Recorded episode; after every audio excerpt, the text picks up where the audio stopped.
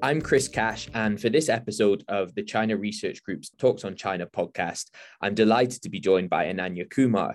Ananya is the Assistant Director of Digital Currencies at the Atlantic Council's Geoeconomic Center. She manages the center's work on the future of money and coordinates research on central bank digital currencies, stablecoins, cryptocurrencies, and other digital assets. In March, Ananya authored a piece titled A Report Card on China's Central Bank's Digital Currency, which looked at the progress of the People's Bank of China in successfully rolling out digital renminbi, or digital yuan, or D C N Y, or e C N Y. Maybe Ananya and I can um, settle on a, a name once and for all um, during this podcast. Um, there's been a lot of hype around the, the digital yuan since it was announced um, in twenty seventeen. Uh, which has naturally precipitated the proliferation of a number of myths that analysts such as Ananya have been um, working hard to, to debunk with, with hard data. Ananya, it's great to have you on today. Let's start with a, a simple opener, as we sort of tend to do on this podcast. What is the, the digital yuan, and what plans does the Chinese government have for it? Thank you, Chris, and thank you for that generous introduction. And a big thank you for the China Research Group for spotlighting our work and being interested in it. So the e C N Y, which is what I call it, is, is a personal interest of mine. The e C N Y is China's central bank digital currency. And I always like to clarify for people, even those who are immersed in the digital currency world, how a, a C B D C or central bank digital currency is different from a cryptocurrency or a stablecoin. Um, so C B D C is fiat money in virtual form. So just like normal currency, a dollar or pound or euro, it acts like a unit of account, store of value, and medium of exchange at the same time.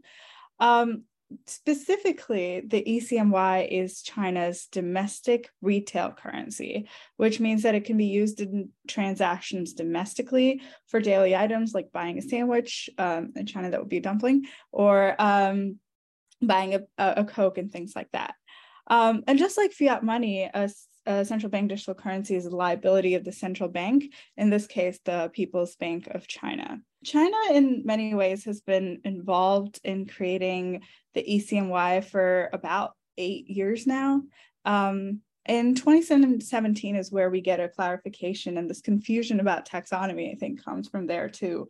Um, in twenty seventeen, as a part of sort of a movement toward digital transformation, China launched the D C E P program, which is uh, the Digital Currency Electronic Payments Program, which then later um, was named e C N Y around twenty twenty-one. And in April twenty twenty, China became the world's largest and the world's first major economy to pilot a digital currency. Um, and the pilot stage is where a country's testing out the functionality of a, a central bank digital currency. They want to test out how well it works, how scalable it is, um, how can um, they improve the functionality of the wallet, basically, and the token. So in twenty twenty, China pilots the digital currency in four cities, um, allowing commercial banks to run internal tests, uh, which included uh, conversions between cash and digital money, Uh, checking account balances, and making payments. Um, in August twenty twenty, the pilot expanded to twenty-eight major cities and ten regions. Uh, and then in February twenty twenty-two, which is this year, uh, the pilot has been operational in eleven regions, which includes the Olympic Games venues in Beijing as well. That's all very useful background, and um, there's a lot of a lot to get into there, and some um, more acronyms which which we love um, when working with China. But um, you mentioned this trial at the, the Winter Olympics in, in February this year, and um, the Olympics sort of uh, get, get gathered a lot of press for for various reasons, um, you know, around zero COVID and um, the the Putin Xi talks. But but this was also a sort of key feature, this trial. So. Um, could, could you maybe elaborate on why this piloting at the Winter Olympics w- was so important? I know you analysed it in your article, and uh, how did it go? H- how successful was this? Sure. So before the Olympics is when we have concrete numbers from People's Bank of China on how many people were using these pilots in the ten regions it was introduced to in late twenty twenty-one. And those numbers are about one hundred thirty million total accounts. Um, according to sort of uh, non-P B O C numbers, there's about two hundred sixty million individual accounts after the Olympics. And um, this kind of achieved the goal that the uh, P B O C started out with the Olympics, which was that it was going to use the Olympics as a promotional event to increase adoption of its digital currency. Uh, when you introduce a C B D C, you run into a challenge as a policymaker designing a C B D C, uh, which is that you have to convince people to use fiat currency in its digital form and convince people to see the advantages of this currency.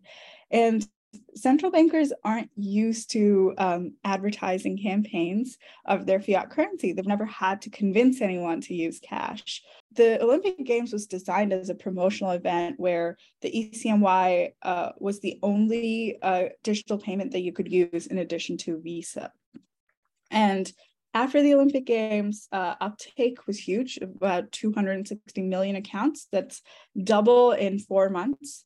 Um, but what we've seen, and we've done the math, is that these accounts aren't really holding as much money. Um, it's about four M N B each, which is, or four dollars each.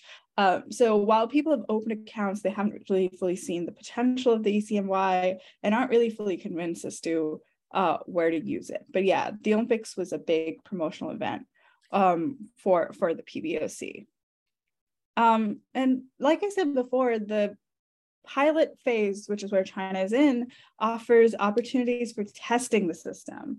Um, so the main goal of the pilot program was to see if China can build redundancy in its payment systems, which are um, sort of uh, completely dominated by two private, quote unquote, private players, Alipay and WeChat. Um, It was, China was also able to test scalability and how foreigners are going to use uh, the e C N Y within its jurisdiction, for example. To, to give you a sort of a sample of where China's technical development is at this point, um, uh, transactions per second is a measurement that people use to see the functionality of the e C N Y and see where, where uh, how it compares to existing payment systems, for example. And currently the e C N Y is at ten thousand transactions per second, uh, with the potential to reach about three hundred thousand transactions per second. Um, that does sound like a lot, uh, but when we compare it to Project Hamilton, which is uh, the American experiment of a C B D C, uh, it is between one hundred seventy thousand transactions per second to one point seven million transactions per second. Uh, a more fairer comparison, I think, is between Alipay and WeChat, which already handle a lot of scale, especially during sort of big um, uh, consumer events in China.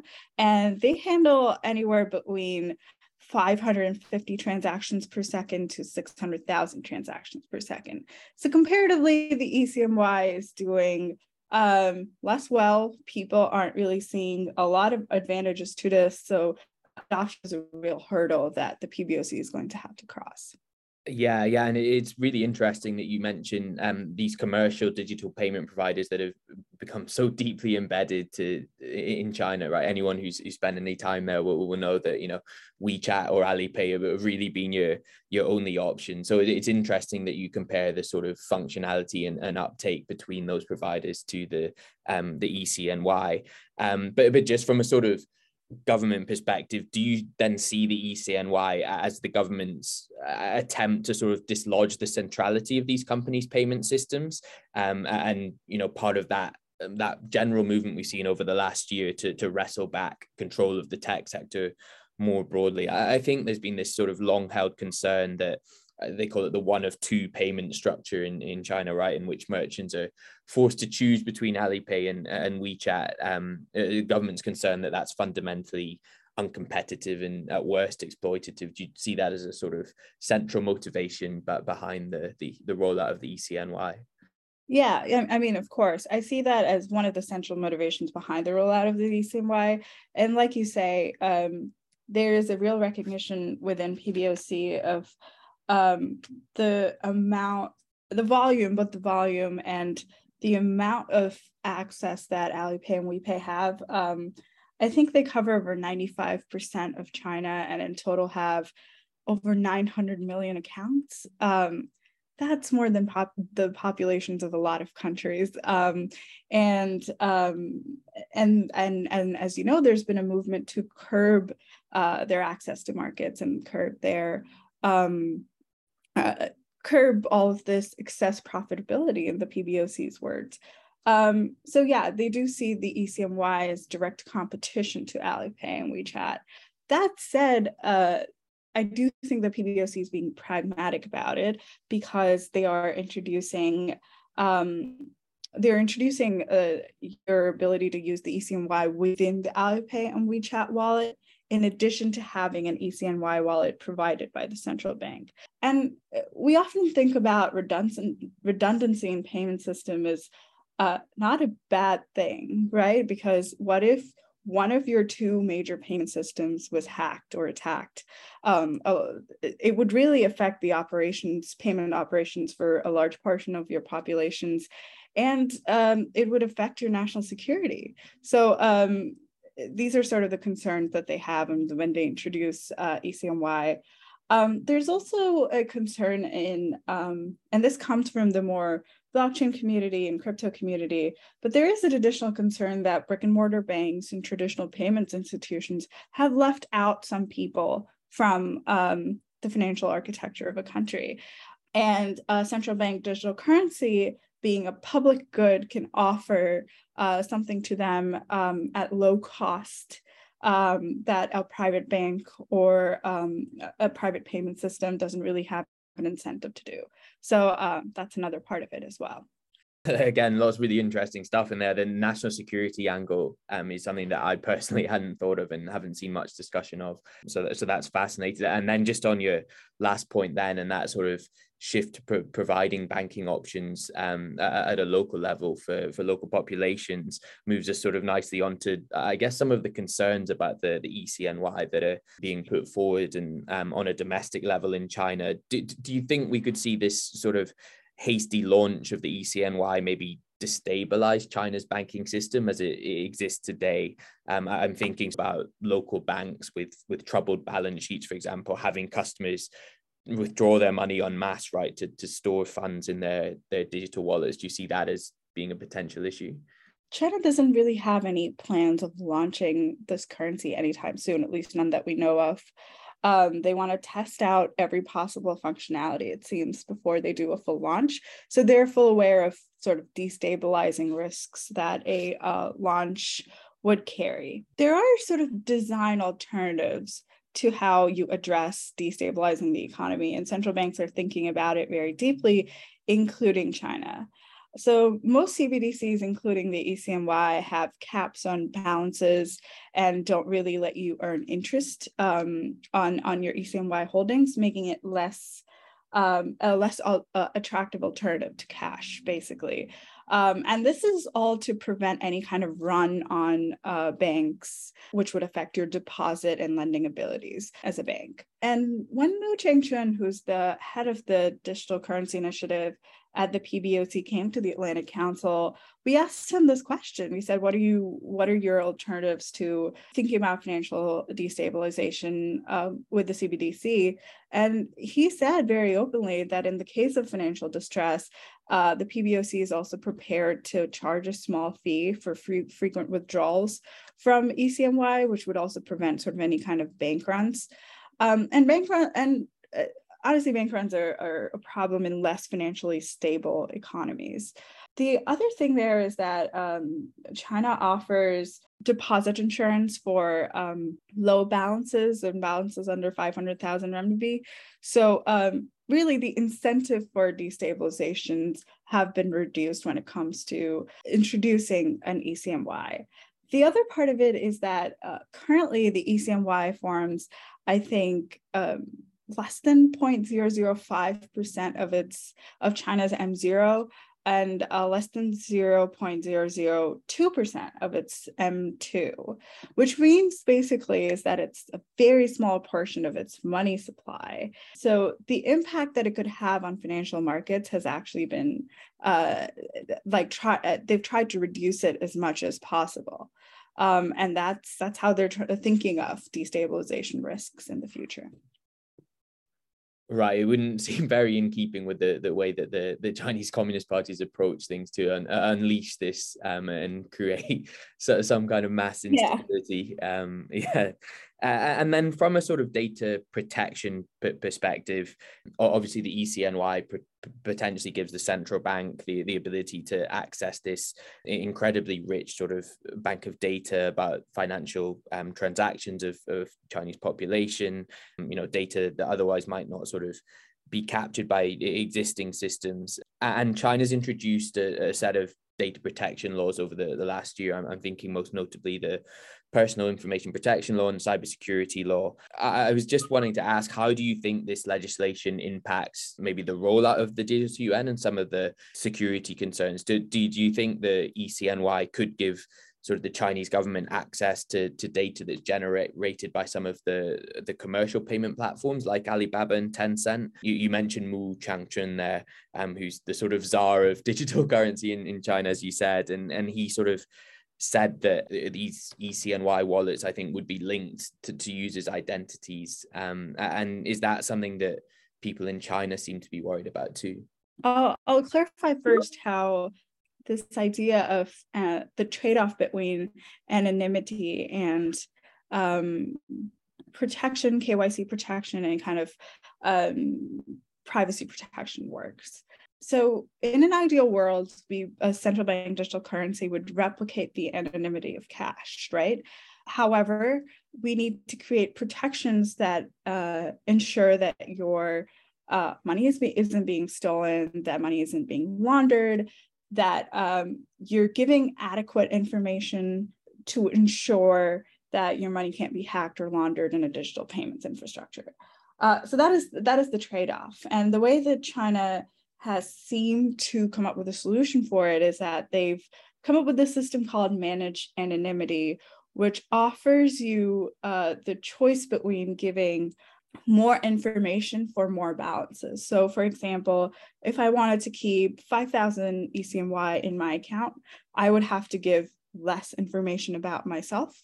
Um, and if I wanted to keep ten thousand, I would have to give more information about myself uh, to my wallet. That, that's sort of their, the, their model of e C N Y. And they're saying that basically for this includes more people, because even at with lower levels of identity requirements, you can still transact. The question then is that, like, what is the privacy protection that even the lowest level of linkage provides you? And Mu Changchun often cites, like you said, the uh, data protection law and China's ability to use A I and M L and higher sort of order technologies to find money launderers and also protect your identity at the same time.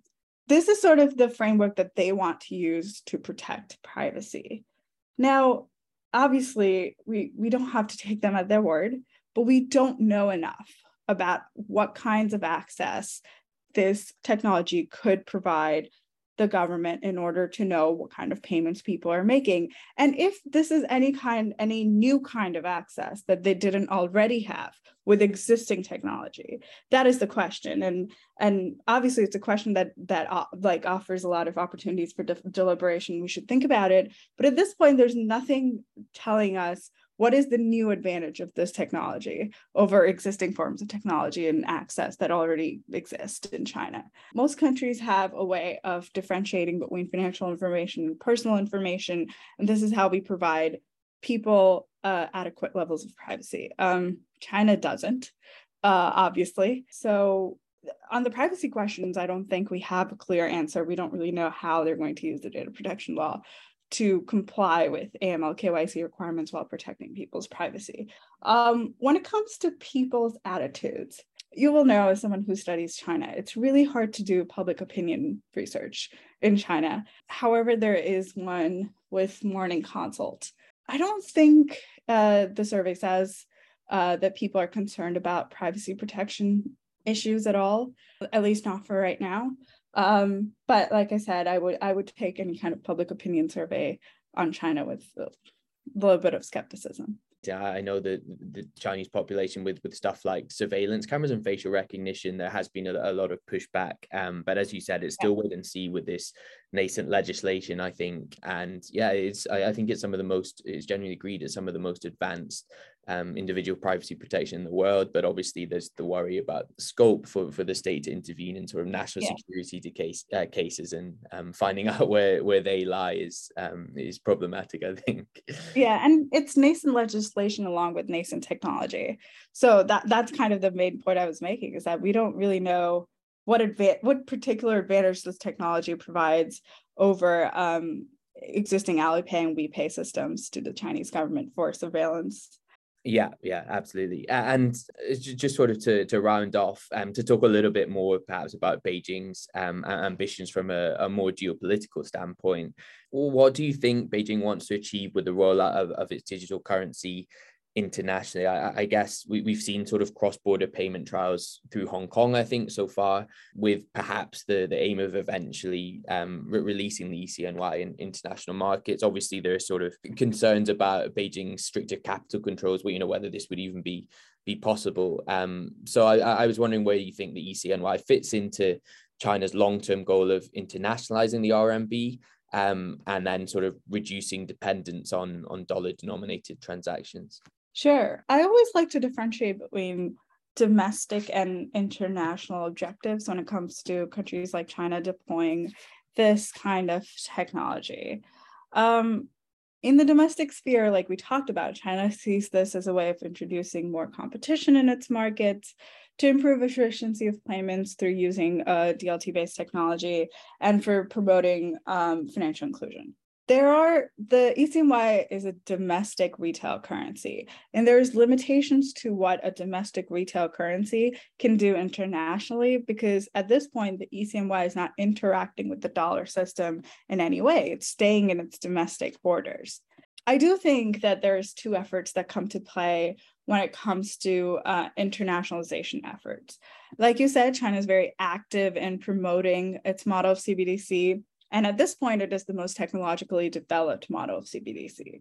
On the retail side, like you said, China is promoting e C N Y in Hong Kong. There are reports that China wants to promote it in Macau and how it might deploy it, given that the casinos are coming up on their leases. And then um, on the wholesale side, there's also a lot of international testing that China is part of. And wholesale transactions refer to bank-to-bank transactions that primarily settle foreign exchange um, between large banks. Um, and China is a part of an effort called EMBridge between the B I S, Singapore, Hong Kong, um, and Thailand. And this is unique, right? Because this is actually an interaction with foreign, a foreign currency um, and is occurring between China and other countries without the, the help of the dollar, which is how usually transactions occur. Um, and this is an important effort in internationalization, cross-border wholesale payments that I don't think gets as much attention um, as, as the sort of e C N Y of it all. China's not using e C N Y. It's developing a settlement mechanism between countries to settle by, using tokenization of assets instead of dollarization of assets, which is how we do it currently. I do think that the other part of this internationalization uh, and promotion that doesn't get enough attention is that China wants to internationalize its technological and policy model of a C B D C, which is why you see so much talk of the e C N Y. China wants people to hear about this new payment system that it has introduced that is more technologically advanced, and it wants them to use its model. It wants them to use managed anonymity. And, you know, like countries are trying to look for solutions Uh, as they develop their C B D C problems. And China's been able to handle some of the problems when it comes to interoperability, when it comes to offline capacity. And they're not perfect solutions to these problems, but there is a technological answer that China has been able to provide different countries when it comes to C B D C development and a C B D C model. And this is what leads to sort of greater concerns about privacy, as we were talking about, which is that if more and more countries use China's model, Uh, because there really is a vacuum. There's China's model, there's a few other countries, there's about ten that have launched digital currencies, and that's it. There's not really one with robust privacy and cybersecurity standards for them to look up to. So these are the sort of larger concerns of privacy, which is that if more and more countries try and deploy China's model, are they really creating a resilient payment system? And at the end of the day, are they creating payment systems that can interact with the dollar and um, operate in the, in the international financial system? So that's the sort of uh, internationalization effort, I think, uh, on part of China. It's both internationalizing Uh, the uh, renminbi on margins, but mostly ha uh, setting standards internationally that other people can use. And just final question, Ananya, and perhaps unfairly ask you to do a bit of future gazing. Um, how, how do you see the sort of next stage in the development of digital currencies going? I think around eighty-six percent um, of sort of sixty central banks surveyed recently are now exploring C B D Cs. What should we be looking out for? And do you think that international par partners could sort of agree a system of, of regulation for online currencies, sort of even with or without Beijing? Sure. Uh, we just updated our tracker, our central bank digital currency tracker, which looks at one hundred nine countries and when they are in their development process of the C B D C. Um, according to the updated numbers, we have one hundred five countries looking at developing C B D Cs, and about half of them, fifty of them, are in the sort of more advanced stages of development. To sort of grasp that number more firmly, I think, is, is using G twenty economies, um, and, and that's the sort of functionality you can use with our tracker too. So nineteen of the G twenty economies are looking at uh, central bank digital currency developments, and sixteen of them are in the advanced stages. Now, which are the countries that are not in the advanced stages? The United States, the United Kingdom, and Mexico. These are countries that are still experimenting, researching, trying to see where they will be. Uh, where, where what their path to a C B D C is going to look like. The E U is further ahead. China obviously is further ahead. India is further ahead. There's large economies that are making uh, great progress on C B D C processes. There's obviously real concerns when it comes to um, developing C B D Cs. Central banks are often concerned about their monetary power, which is their monetary sovereignty. And um, they're concerned with it when it comes to private virtual currencies or Uh, cryptocurrencies too. Uh, and what that means is that they're concerned that if they flourish and if a lot of people use crypto to actually transact, it's going to affect their ability to conduct monetary policy, which is obviously very important to any country's uh, sort of economic well-being. The other concern we've already talked about, which is that uh, there could be a run on banks, which will affect their ability to lend um, and uh, their deposits and can cause shocks to interest rates. This is especially a problem for country with, countries with unstable financial systems. C B D Cs also carry operational risks since they are vulnerable to cyber attacks and need to be made resilient against them. Uh, they also require what is a very complex regulatory network that needs digital identity frameworks, that needs privacy frameworks, that needs cybersecurity frameworks, which is a lot for any legislation, especially a cumbersome legislation in advanced dem democracies to, uh, to sort of uh, think about, to pass, and to have a decision on at the end of the day. In terms of future looking, Uh, or sort of looking looking forward. Obviously, there's going to be more testing and developing of C B D Cs. There's going to be more pilots, and there's going to be new functionalities developed and new options for countries to choose from when they're looking to answer problems, when they're looking to see, oh, how can we develop offline functionality for a C B D C? We're going to see more models pro proliferate um, across the world. The big trend, I think, is um, like I said, cross-border wholesale C B D Cs. Um, many countries are exploring alternatives to international payment systems, especially since, you know, financial sanctions on Russia. So there's currently nine cross-border wholesale C B D C tests and three cross-border retail tests, obviously including the ones from China that we talked about. And they pose a serious threat to the dollar because they don't use the dollar when uh, for cross-border transactions. The second trend in the future that I always like to talk about is that we, countries and and researchers and policymakers like to think about C B D C and silos and domestic silos very often. And this poses a lot of interoperability risks because countries are developing C B D Cs that may or may not be interoperable with other C B D Cs, that may or may not meet the privacy standards and cybersecurity standards um, of C B D Cs around the world. So this really creates a huge fragmentation in our financial system Uh, and poses a huge challenge for us. On the more positive side, it creates a sort of new urgency for financial sector standard setting. And this is where uh, you can see the United States and U K leading the way, um, and even the E U with its higher privacy standards requiring countries to come together uh, either uh, with the G twenty or the F A T F uh, and create A M L K Y C standards, create cybersecurity standards and privacy standards that serve not just citizens, but also countries' national security interests. Yeah, well, you've given us plenty of, of food for thought today. Um, and yeah, it does seem that sort of cooperation and dialogue is going to be key. Um, and also, I, I think sort of the U K and its like-minded partners um, do have a role to play in, in setting standards. That much is clear. I will include a link to your fantastic piece uh, in the podcast notes, um, and also your tracker, which I, I need to go and check out myself. I believe it's being launched tomorrow, I think. So yeah, Ananya Kumar, thank you very much for appearing on the Talks on China podcast um, today. Great. Thank you, Chris. And thanks for the China Research, Research Group.